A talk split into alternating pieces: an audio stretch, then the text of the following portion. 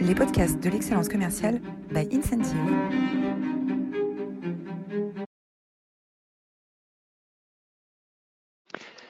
Bonjour à tous, bonjour à toutes et bienvenue dans cette nouvelle édition des masterclass de l'excellence commerciale. J'ai euh, l'immense plaisir et l'immense honneur de recevoir aujourd'hui euh, Virginie et Bruno Tesson. Bonjour Virginie, bonjour Bruno. Bonjour, bonjour à tous. Alors, merci de, votre fidélité. Vous êtes toujours aussi formidable. Euh, aujourd'hui, vous êtes euh, un peu plus de 220 euh, personnes inscrites à, cette nouvelle édition des, masterclass. La semaine dernière, on a eu le plaisir de recevoir Michel Poulaert pour parler de, changer de regard sur l'échec. Hein, on a parlé de, Viagra, on a parlé de KFC, on a parlé de Mandela, on a parlé d'Edison. Et euh, Michel, avec son, enthousiasme et sa verbe et, sa verve, nous a, euh, nous, a transporté dans cette, dans cette nouvelle dynamique d'accepter de, l'échec pour, pour mieux rebondir, pour mieux réussir. Je vous invite à retrouver cette masterclass sur notre chaîne YouTube ou sur votre plateforme de podcast euh, préférée pour, euh, voilà, pour, pour écouter ce, ce, moment de bonheur. Euh, alors, les masterclass de l'excellence commerciale sont rendus possibles par le support d'Incentive. Incentive, c'est une, une, plateforme de euh, gamification de l'apprentissage, de gamification des comportements vertueux, de partage de bonnes pratiques à destination des organisations commerciales. Incentive travaille aujourd'hui dans une vingtaine de pays et disponible en neuf langues dans des univers aussi différents que la banque, l'assurance, le retail, euh, les technologies ou euh, l'industrie. Voilà, une fois cette page de pub terminée, euh, mais finalement, on va accueillir non pas le grand témoin du jour, mais les grands témoins du jour, qui sont Virginie et, Bruno Tesson. Est-ce que Anouk, tu peux nous faire le, portrait de Virginie et Bruno? Alors oui, excusez-moi, j'ai un petit problème de son. Alors, Virginie, Bruno, vous faites tous les deux partie du campus des dirigeants et vous avez des parcours très intéressants chacun. Lors de votre première carrière, Virginie, vous avez été médecin généraliste et thérapeute et Bruno, vous étiez vétérinaire. Comme vous aimiez à le dire, vous soignez tous les deux un bout de la laisse. Virginie, vous avez exercé pendant plus de dix ans, dont trois ans au Cameroun, comme directrice de centre de santé, avant de vous reconvertir dans le coaching des dirigeants. Comme vous le dites dans votre biographie, vous vouliez prendre le mal en amont de la maladie. Vos thèmes de prédilection sont l'estime de soi, l'affirmation de soi, le leadership, la découverte de sa mission et la construction de relations créatives. Vous êtes la première française accréditée par Estimam, si je ne me trompe pas dans la prononciation, Association internationale de l'estime de soi et du soi, fondée par Jean Montbourquette, qui est votre mentor. Bruno, vous êtes le fondateur du campus des dirigeants, dont la raison d'être est de révéler les dirigeants à eux-mêmes, de les éclairer, de les renforcer pour développer les entreprises. Vous êtes directeur général de Réseau Entreprendre et également le fondateur de l'association 60 000 euros Hauts-de-France, dont la double mission est d'accompagner les entrepreneurs qui ont fait faillite dans leur reconstruction personnelle et professionnelle. J'espère que je n'ai rien oublié. Virginie Bruno, c'est donc un honneur de vous recevoir aujourd'hui dans nos masterclass de l'excellence commerciale. Merci, à vous.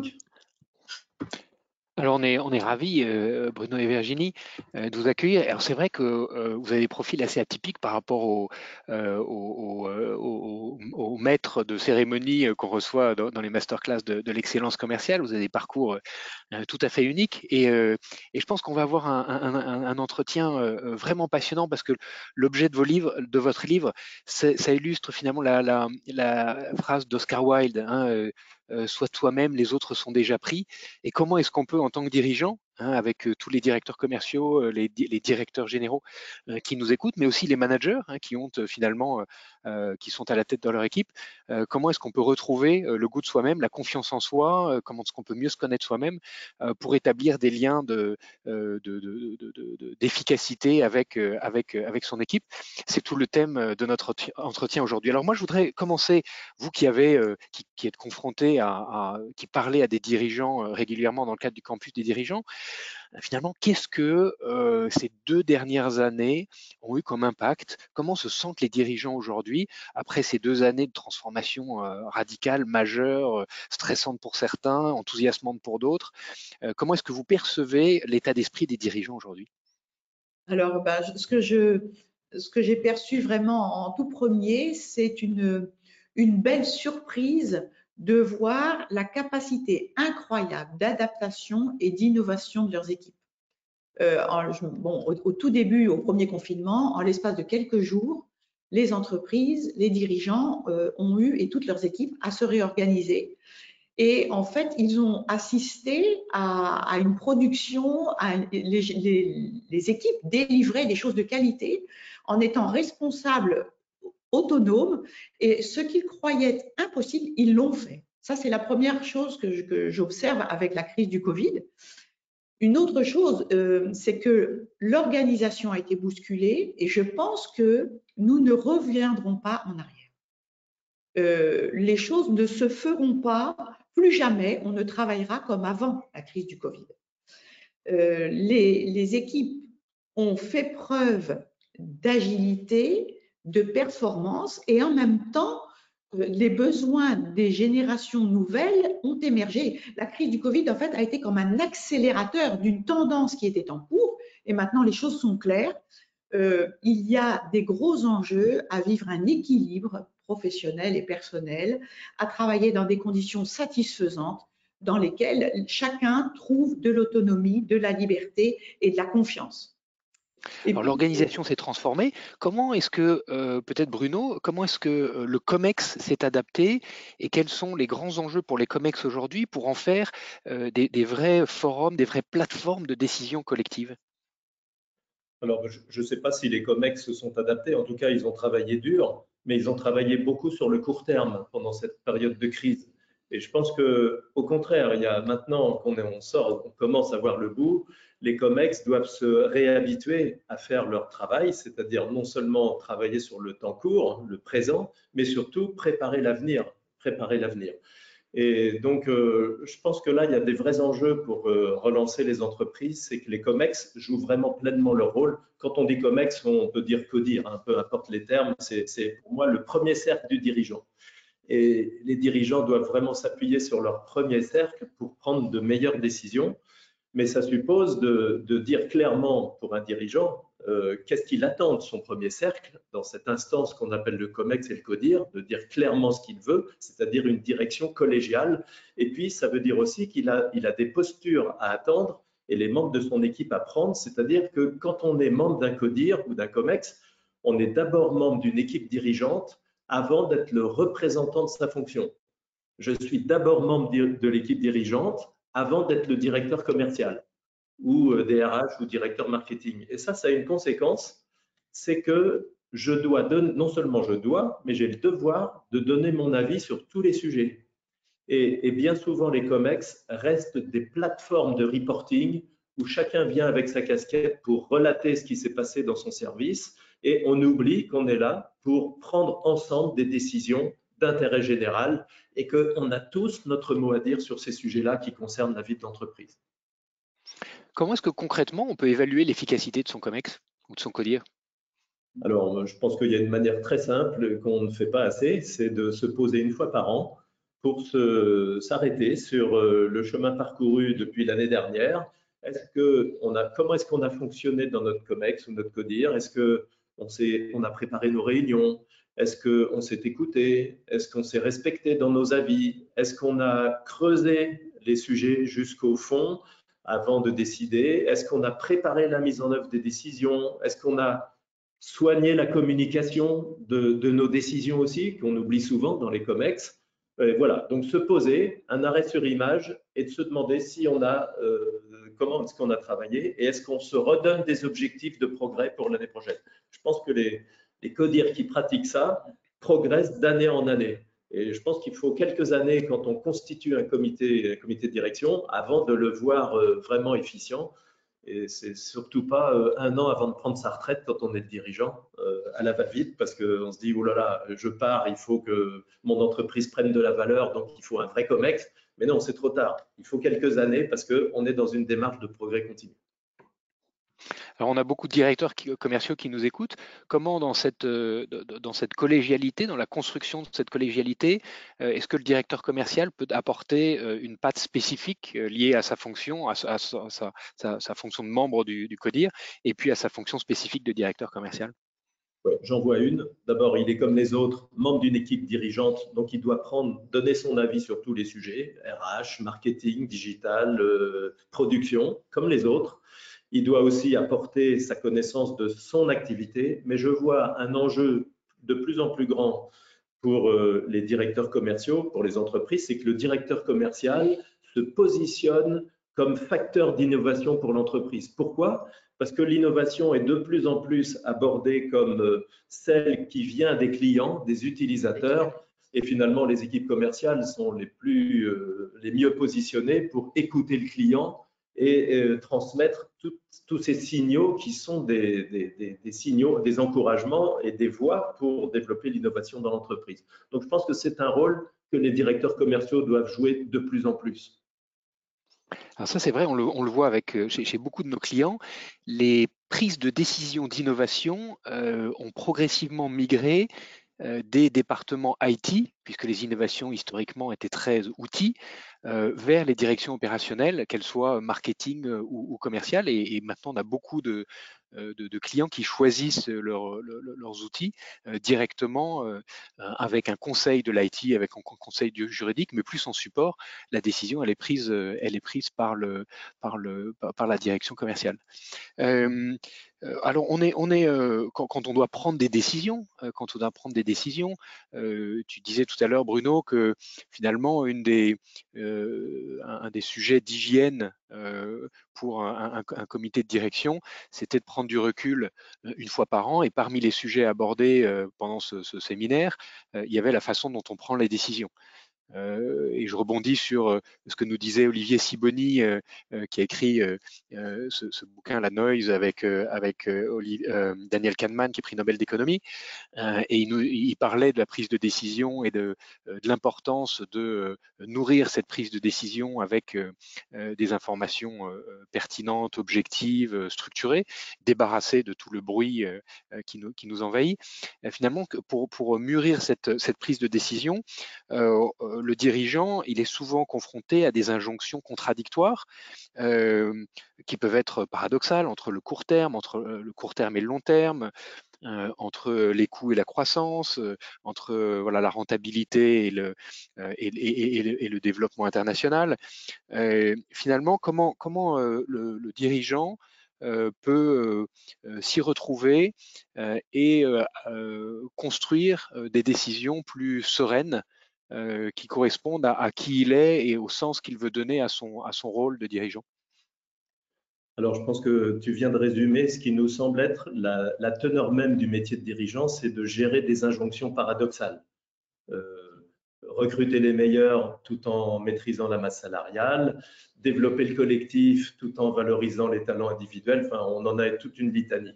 Et donc, euh, c'est complexe le métier de dirigeant. C'est pour ça que pour nous, la meilleure façon d'être un dirigeant, c'est de développer la collégialité, à la fois avec son équipe, mais peut-être aussi en termes de gouvernance, travailler avec un conseil, un board, un comité stratégique ou de gens qui sont extérieurs à l'entreprise, parce que toutes ces décisions qu'on va prendre, il faut aller les chercher dans le meilleur alliage entre ces paradoxes qu'on vient de, mentionner. Euh, et, et, donc, c'est développer l'intelligence collective et, susciter la contradiction dans, les, ces instances de CODIR ou de comité conseil d'administration, euh, c'est d'aller chercher, même provoquer la contradiction. J'ai même lu dans Harvard Business Review qu'on va jusqu'à dire provoquer le conflit, aller chercher le conflit cognitif, c'est-à-dire des idées. Roland vient d'exprimer son avis sur le projet d'acquisition. Qu'en pensez-vous? Est-ce que tout le monde est d'accord avec Roland?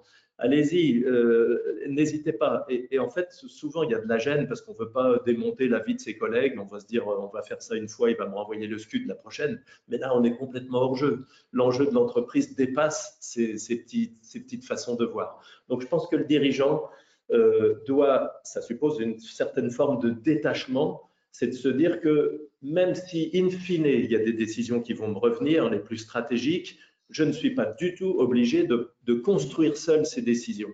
Et, pour nous, au campus des dirigeants, franchement, s'habituer au détachement, ça peut, paraître paradoxal, là encore, de se dire je suis responsable de l'entreprise et j'essaie de créer de la distance. Surtout quand on est entrepreneur, c'est difficile parce que je suis à la fois l'actionnaire, le, président du conseil, le DG, je suis tout ça à la fois. Mais il faut absolument se créer cette, cette distance, prendre du recul et notamment en impliquant les autres dans la prise de décision. Alors, je, vais être un peu, euh, un peu provocateur. Euh, euh, le, conflit cognitif, effectivement, ça permet de faire rejaillir jaillir les, vraies idées. Euh, c'est ce que Christophe Coupen, qui est un ancien négociateur du Rennes, qui est intervenu il y a un an, un an et demi euh, dans les masterclass, nous disait, c'est que dans les négociations, il faut aller au conflit. Il faut aller au conflit pour savoir vraiment ce que l'autre pense. Et tant qu'on n'est pas allé au conflit, tant qu'on n'est pas allé à cette confrontation, on ne sait pas vraiment ce que la, partie euh, adverse a en tête. donc finalement, c'est assez aligné. Ce que tu nous dis, Bruno, c'est il faut, il faut provoquer ce, ce conflit cognitif. Mais une fois qu'on a provoqué ce conflit, il y a finalement deux attitudes. Il y a une attitude euh, euh, euh, d'énergie un peu autoritaire, volontariste, qui va emmener. Et puis, il y a l'attitude de délégation, de subsidiarité, voilà, de respect mutuel. moi, j'ai l'impression quand je, je, lis les journaux, quand je lis des biographies de grands dirigeants, des Steve Jobs ou autres, euh, qu'il y a quand même énormément de volontarisme et d'autoritarisme euh, parmi les grands patrons. Euh, qu'est-ce qui fait qu'aujourd'hui, alors, est-ce que est-ce que c'est juste de la bien-pensance et du politiquement correct de dire il faut travailler par subsidiarité et il faut déléguer au maximum, ou, est-ce qu'il y a une transformation de finalement des raisons du succès en tant que dirigeant? Ben, il y a plusieurs manières d'être dirigeant. Effectivement, on peut choisir d'être directif, surtout si on est génial, ça va bien marcher. Tu as pris des exemples, ça, ça marche. Mais euh, on peut aussi choisir d'autres voies qui font plus confiance aux personnes, qui créent euh, un contexte de liberté, d'autonomie dans les entreprises. Euh, et on voit aussi de, de belles réussites dans ce domaine-là. Je dirais qu'après, c'est presque un choix moral. C'est quel dirigeant je veux être? Sachant qu'il y a plusieurs manières de réussir et les dirigeants doivent réfléchir à ça. Quel dirigeant je veux être? Quelles sont les valeurs qui vont imprégner la culture managériale que je veux mettre dans l'entreprise? Et après, il s'agit d'être cohérent avec ses choix et c'est en étant cohérent finalement qu'on conduit à la réussite. Donc finalement, elle est, là la clé. Elle est, est, il n'y a, pas de modèle euh, euh, de euh, d'Harvard Business Review ou de tous les bouquins de management qu'on peut lire, euh, le, grand message de votre, de, votre travail, c'est de dire il faut être soi et donc il faut trouver son style et, et, l'adapter à, son environnement. Tu parlais de morale tout à l'heure, c'est presque une question morale. Qu'est-ce que tu entends par là, Bruno? Éthique, c'est-à-dire soit, soit j'ai envie de reconnaître la capacité de mes équipes à faire, à donner le meilleur d'elles-mêmes, euh, et donc à leur faire confiance, leur donner de l'autonomie. Ça, c'est une, une façon de regarder euh, l'humanité. Soit c'est dire euh, je sais où je vais, j'ai besoin de gens qui déploient, qui exécutent ce que j'ai décidé, et ça va marcher aussi. Mais c'est une autre façon de regarder son métier de dirigeant. Oui, je dirais que ça relève pour moi de l'éthique. Et pour nous, c'est vrai qu'au campus des dirigeants, on a à cœur de ne pas imposer tel ou tel modèle parce qu'on n'y croit pas à ça. Ce que l'on croit vraiment, c'est qu'on ne peut pas donner mieux qu'en étant pleinement soi-même. Mais, mais quand on a dit ça, on, après, il reste à faire ce chemin pour devenir pleinement soi-même. Et c'est tout un chemin d'intériorité. Peut-être qu'on aura l'occasion d'en parler un petit peu plus loin, mais voilà. Mais peut-être, euh, peut-être Virginie, on peut aborder cette, euh, ce nouveau chapitre là sur les finalement sur les nouvelles compétences que le dirigeant doit, doit développer et sur le rôle des émotions. On parlait beaucoup de, euh, vous parlez beaucoup d'émotions. Hein. Il y a tout un chapitre, euh, c'est le chapitre le chapitre 4, je crois, autour de autour, des émotions et, et comment est-ce qu'on utilise les émotions en tant que dirigeant pour être pour être plus efficace finalement, comment, tout d'abord, il y, a des émotions positives et des émotions négatives. On va se focaliser dans un premier temps sur la, confiance que le dirigeant peut avoir en lui, parce que quand le dirigeant a confiance en lui, derrière, il va rayonner cette confiance, il va diffuser cette confiance autour de lui. Il y, a beaucoup de dirigeants qui prennent de la part du marché, de la part de leurs collaborateurs, des remarques, euh, des critiques, des remarques désobligeantes. Ça peut être les représentants du personnel, ça peut être des concurrents, ça peut être euh, euh, voilà les clients, le marché. Quand on s'appelle Total, quand on, est dans des industries qui n'ont pas le, le, vent en poupe. Comment est-ce qu'en tant que dirigeant, Virginie, on peut se protéger des remarques destructrices? Ben, je pense que c'est un vrai sujet parce que le dirigeant est particulièrement exposé aux relations avec toutes ces parties prenantes. Et je crois que le directeur commercial, je crois qu'il y en a plusieurs qui sont avec nous ce matin, le directeur commercial, on peut dire qu'il est un peu aux avant-postes. Il est entre le marteau et l'enclume, en front office, en, contact de ses clients, et puis aussi euh, avec les équipes en interne et puis tous les autres collaborateurs en transversal. Donc oui, euh, le fait d'être exposé aux, critiques, c'est le propre du métier de dirigeant et peut-être particulièrement du directeur commercial. Et pour moi, il y, a, deux écueils à éviter. Le premier serait d'accorder un crédit démesuré aux critiques, presque comme si une remarque qui venait d'une personne à un, instant T devenait une parole de vérité. Et donc, ce serait un écueil parce que dans ce cas-là, la personne serait évidemment impactée négativement, blessée, fragilisée. Et puis, je peux imaginer que la relation avec euh, l'interlocuteur serait elle aussi abîmée. Donc ça, c'est le premier écueil. Je vois un deuxième écueil qui est l'opposé. Ce serait de se dire, bah, puisque ça me fait mal, je ne l'entends pas. Voilà, je, ferme les écoutilles, je me protège et je suis hermétique à toute critique pour être sûr de ne pas me laisser toucher. Je pense qu'il y a un énorme risque.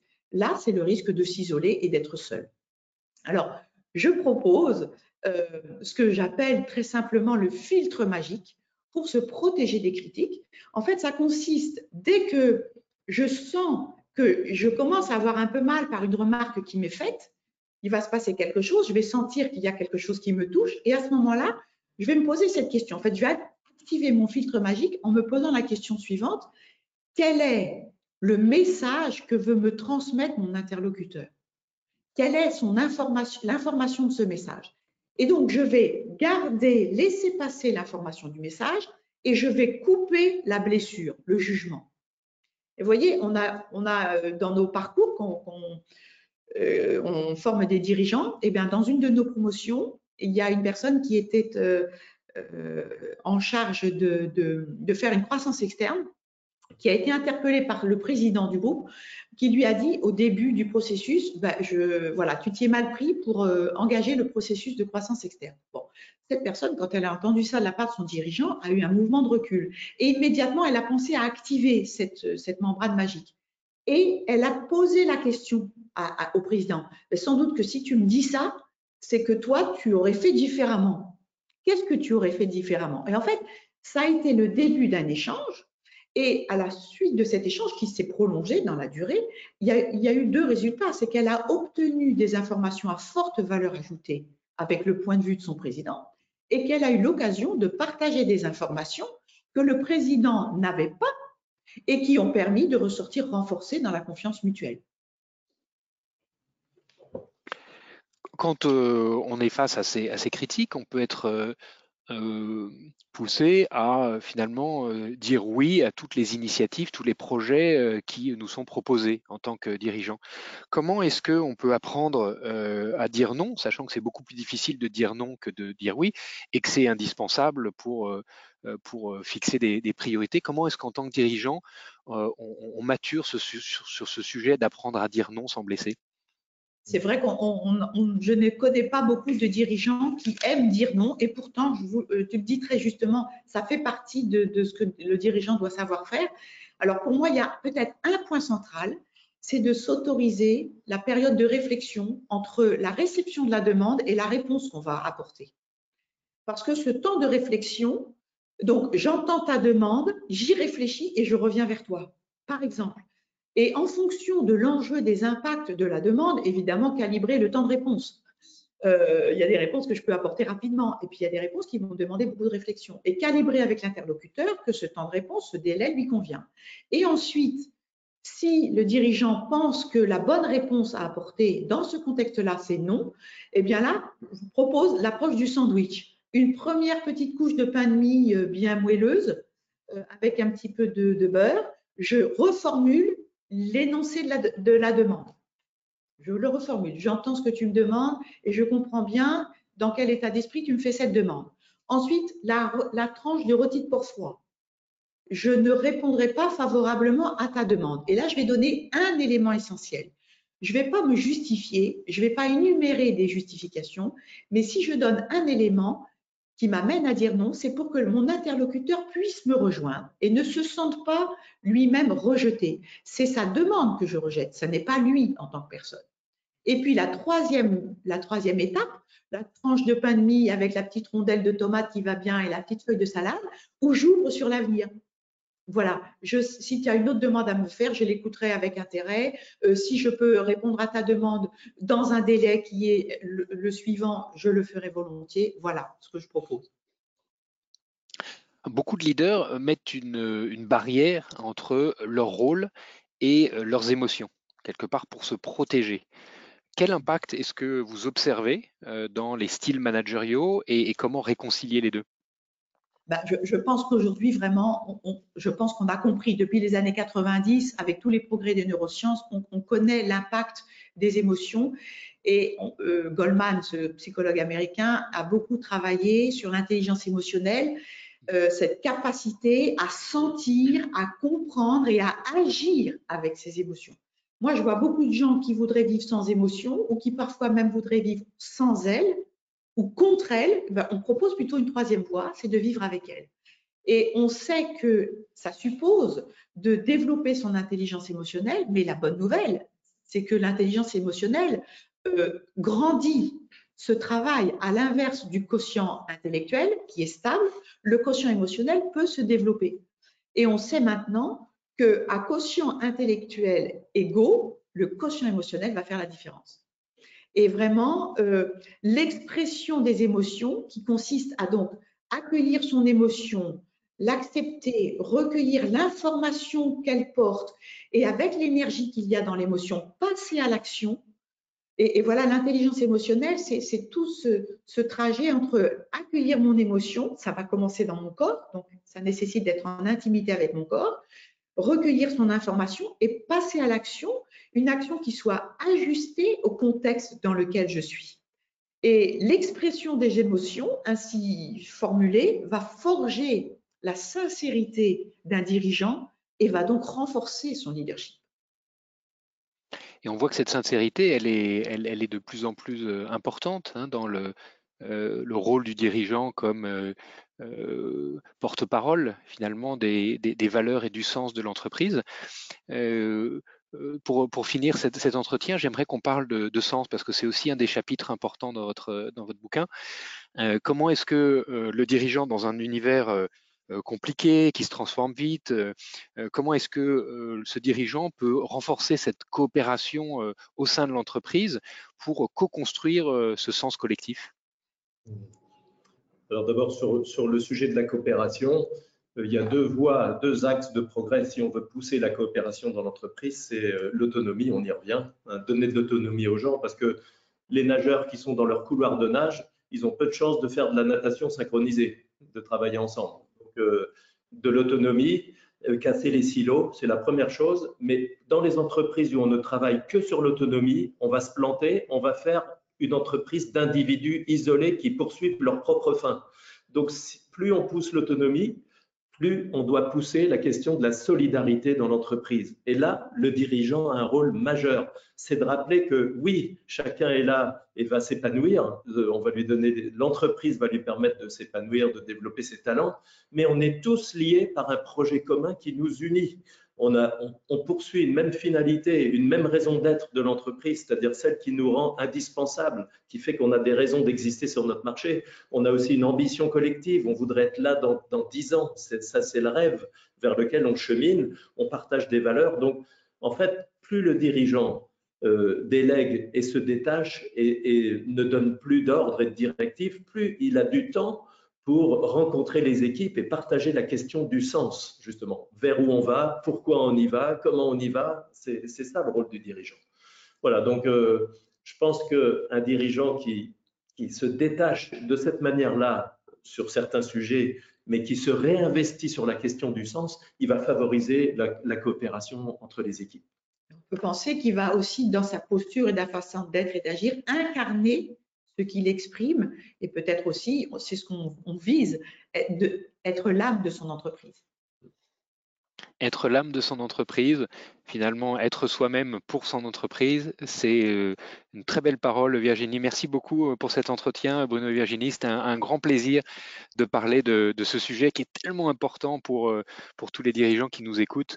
Comment est-ce qu'on peut être soi-même sans forcément correspondre aux, aux, idéaux qui sont décrits dans les bouquins de, management et, quand même être, successful? Deux questions classiques de fin de, de, de masterclass. une expérience managériale qui vous a marqué l'un ou l'autre, Bruno peut-être? Oui, moi, il y en a une qui m'a marqué. J'en ai été non pas l'acteur, mais plutôt observateur de l'extérieur, mais j'ai trouvé ça très beau. C'est dans une entreprise euh, informatique, un développeur qui est tombé dans l'addiction à la pornographie jusqu'à euh, être euh, devant son écran dans un, dans un open space, devant ses collègues, parce qu'il ne pouvait plus s'en passer. Quoi. Et donc, les collègues ont alerté le dirigeant qui a convoqué ce salarié et ils ont fait un deal, il lui a proposé un deal, il lui a, il lui a dit on, te sort des effectifs, mais tu vas t'installer en freelance chez toi, on va te donner un contrat qui va te permettre de démarrer, mais ça c'est à la condition que tu te fasses accompagner et soigner. Et c'est ce qui s'est passé. Et aujourd'hui, le salarié, cette personne est revenue dans l'entreprise et elle témoigne dans des forums, dans des événements avec son boss sur, euh, comment, sur cette histoire. Et je me dis que elle illustre quand même euh, à la fois la, créativité qu'on peut mettre dans la relation plutôt que d'appliquer des schémas, puisque le schéma classique, ça veut dire euh, tu sors de l'entreprise, point barre, c'est réglé. quoi. Euh, mais, par contre, la créativité qu'il y a eu pour, pour trouver cette réponse et la confiance donnée, je trouve ça formidable, ça a produit un beau résultat. Et Virginie, une citation qui t'inspire?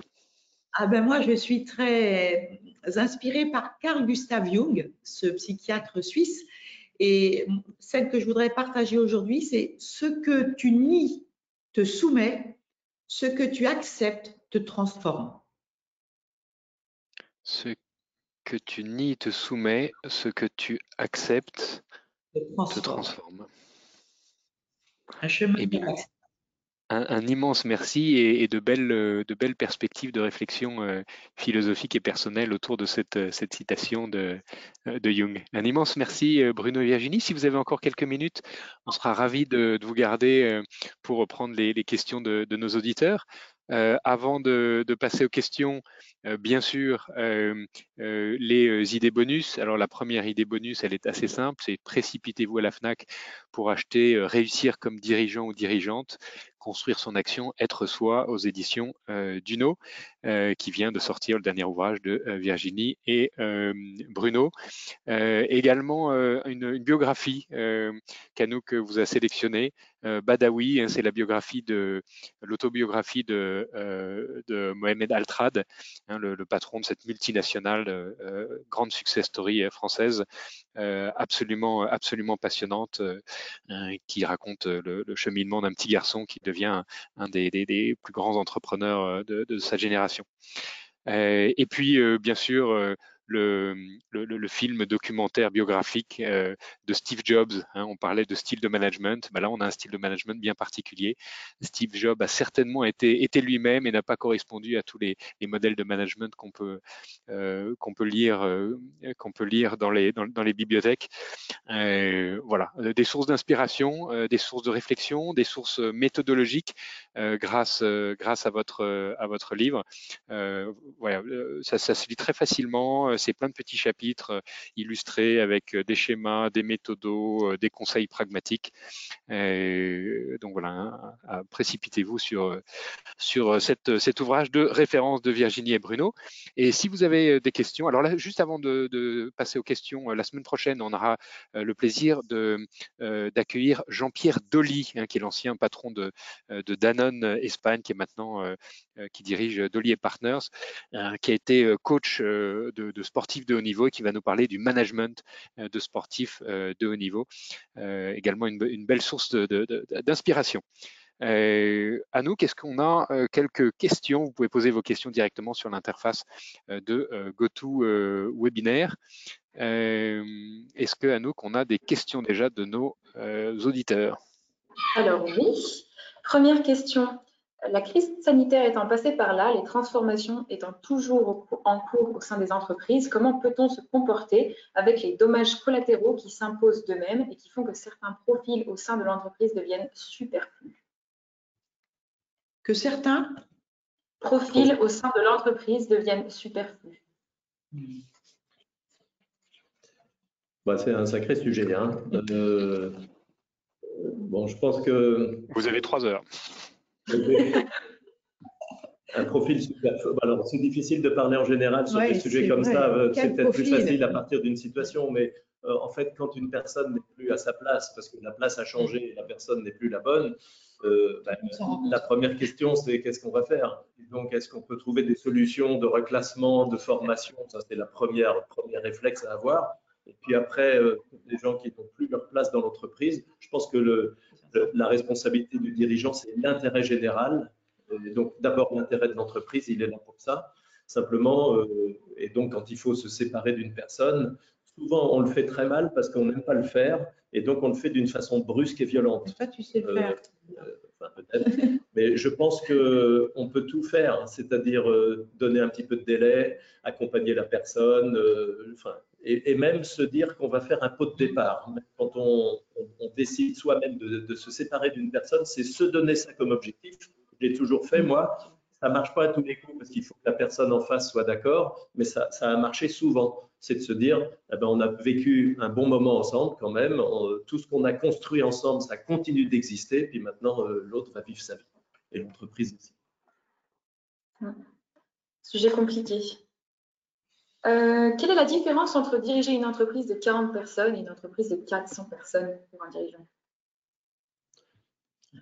Par nature, c'est la même chose. Et nous, on est très étonnés au campus des dirigeants. On voit des promos dans lesquels il y a des dirigeants, souvent des entrepreneurs de boîtes de 15-20 personnes, et qui vont côtoyer des dirigeants qui dirigent 2000 personnes. Mais en fait, ils se retrouvent sur les mêmes questions ce sont les mêmes questions qui se posent. En revanche, les réponses vont pas être tout à fait. La manière de déployer les, réponses vont être différentes selon la taille de l'entreprise et le degré de staffing. Parce que si je suis tout seul à le faire, c'est une chose. Si j'ai une équipe pour déployer euh, les, décisions, c'est c'en est une autre. Donc, euh, la nature de la, c'est la même mission, celle de dirigeant c'est les conditions de l'exercice qui seront sans doute différentes. Bien plus d'opérationnel quand on est dans une petite boîte et bien plus de recul et de stratégie quand on est dans une plus grosse. D'accord. Alors, autre question. Je reviens sur la période de réflexion qui des fois est un luxe qu'on ne peut pas toujours se permettre. Comment peut-on gérer ce genre de situation? Est-ce que c'est la période de réflexion euh, préalable à une décision, par exemple? Ce n'est pas précisé, euh, je suppose. je vais considérer que c'est ça, puisque j'en ai parlé à ce moment-là.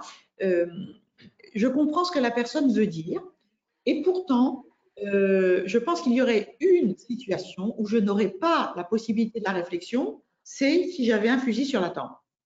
En dehors de cette situation très singulière, j'ai quand même un espace de liberté que parfois je suis la seule, non, parfois je suis la seule à me couper. Donc, j'interpelle cette, personne et je, voilà, pour te dire, mais vraiment, est-ce qu'elle est sûre qu'elle n'a pas d'espace de réflexion, ne serait-ce qu'un petit espace de réflexion qui lui permette de faire ce trajet entre l'extérieur d'elle-même et l'intérieur d'elle-même, puisque la qualité de la réponse à la question va, va résulter de la qualité du lien avec l'intérieur de la personne. La réponse à la question, elle est à l'intérieur et ensuite pouvoir l'exprimer. Il, y a deux jours euh, un documentaire sur Angela Merkel qui était passionnant ah sur Arte. Je vous encourage, si c'est toujours en replay, c'était très intéressant. En fait, euh, la presse lui reprochait, lui, reprochait, beaucoup de ne pas décider assez vite. Mais elle, elle expliquait ça. Et elle disait qu'elle avait vraiment besoin de la, du temps de digestion, surtout quand les sujets étaient si importants. Et en fait, le temps de la presse n'est pas forcément le temps de la politique. Et, le temps d'un dirigeant n'est pas forcément le temps de l'opérationnel aussi. Et je me dis que finalement, si on reste dans son métier de dirigeant au sens propre, euh, on n'est probablement pas dans le temps court. Et on peut s'autoriser si on, par exemple, dans un, on va revenir au sujet du CODIR, on est en train de discuter, on n'a pas réussi à trouver un consensus aujourd'hui. Eh ben, avant de se dire, ben, je, je tranche, est-ce qu'il faut vraiment décider aujourd'hui? Est-ce qu'on peut laisser mûrir un mois et reprendre ce sujet-là à froid? On aura décanté et on va prendre une meilleure décision. Donc, en fait, ne pas sous-estimer le, le vrai temps de, réflexion que, sur lequel on est plus libre qu'on ne croit finalement. Pour avoir le moins possible à regretter une décision qu'on aurait prise. Alors, comment prévenir l'isolement du dirigeant? Alors, j'aime bien la formulation parce que nous, au campus, on, dit qu'il faut vraiment, on est pour la solitude du dirigeant parce que les grands leaders, ils prennent des temps de solitude avant de prendre des grandes décisions, mais on est contre l'isolement. Et donc, euh, pour moi, on en a déjà dit quelques mots, c'est euh, ben, être moins isolé, c'est se dire que je ne suis pas seul à construire les décisions et c'est beaucoup des sujets de gouvernance d'entreprise. Ça, sert à ça finalement. C'est d'éviter les histoires folles où des, dirigeants sont devenus fous et sont partis dans des aventures alors qu'il n'y avait personne en face comme contre-pouvoir. Ça fait des catastrophes, Vivendi, Enron, etc. Il y en a, il y en a dans l'histoire dans les 20 dernières années. Donc pour moi, la réponse, c'est la gouvernance. et, et là encore, Surtout si on est entrepreneur, c'est difficile de se dire que c'est ma boîte, mais je ne vais pas être seul à construire les décisions et je vais volontairement installer des contre-pouvoirs euh, par rapport à ma fonction. Moi, je compléterais en disant que euh, il y a peut-être une autre façon de ne pas être dans l'isolement, c'est de ne pas être victime d'un masque, de ne pas se mettre un masque pour ne pas s'obliger à, garder une posture qui serait une posture idéale, mais vraiment, encore une fois, d'oser être soi. Et si j'ose être moi, avec mes différentes facettes, je ne serai pas isolée. Hmm. Je pense que c'est un élément qui concourt à la rupture de l'isolement. Alors, dernière question. Quelles sont les différences constatées entre des dirigeants de 30 ans et de 55 ans actuellement? Ah oui. Euh, j'ai une première chose qui me vient, mais tu compléteras. Mais moi, ce qui me frappe, en tout cas, c'est euh, la place que prend le, le, travail dans la vie d'un dirigeant de 30 ans par rapport à celle que le travail prend dans la vie d'un dirigeant de 50 ans.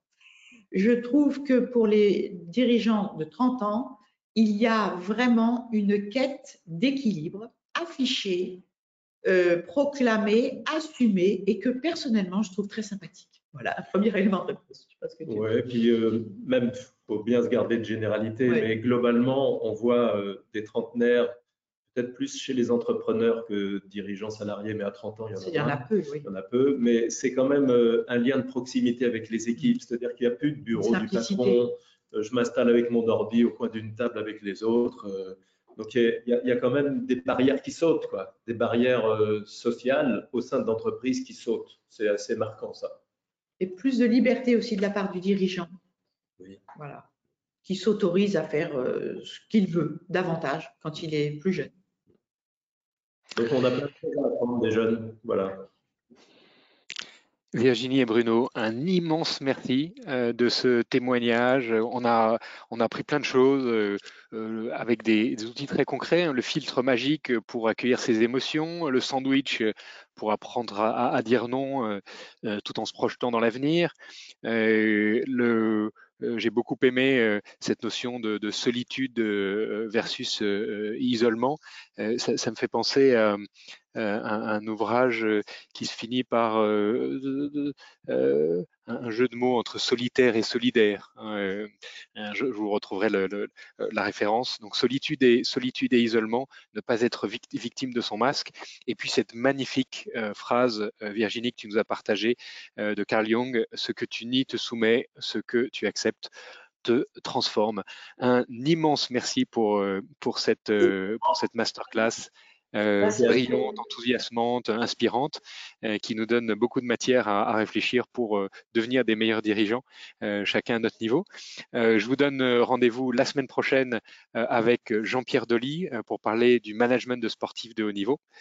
et je vous remercie à tous de votre fidélité et à très bientôt. Bonne journée. Merci à tous. Au revoir.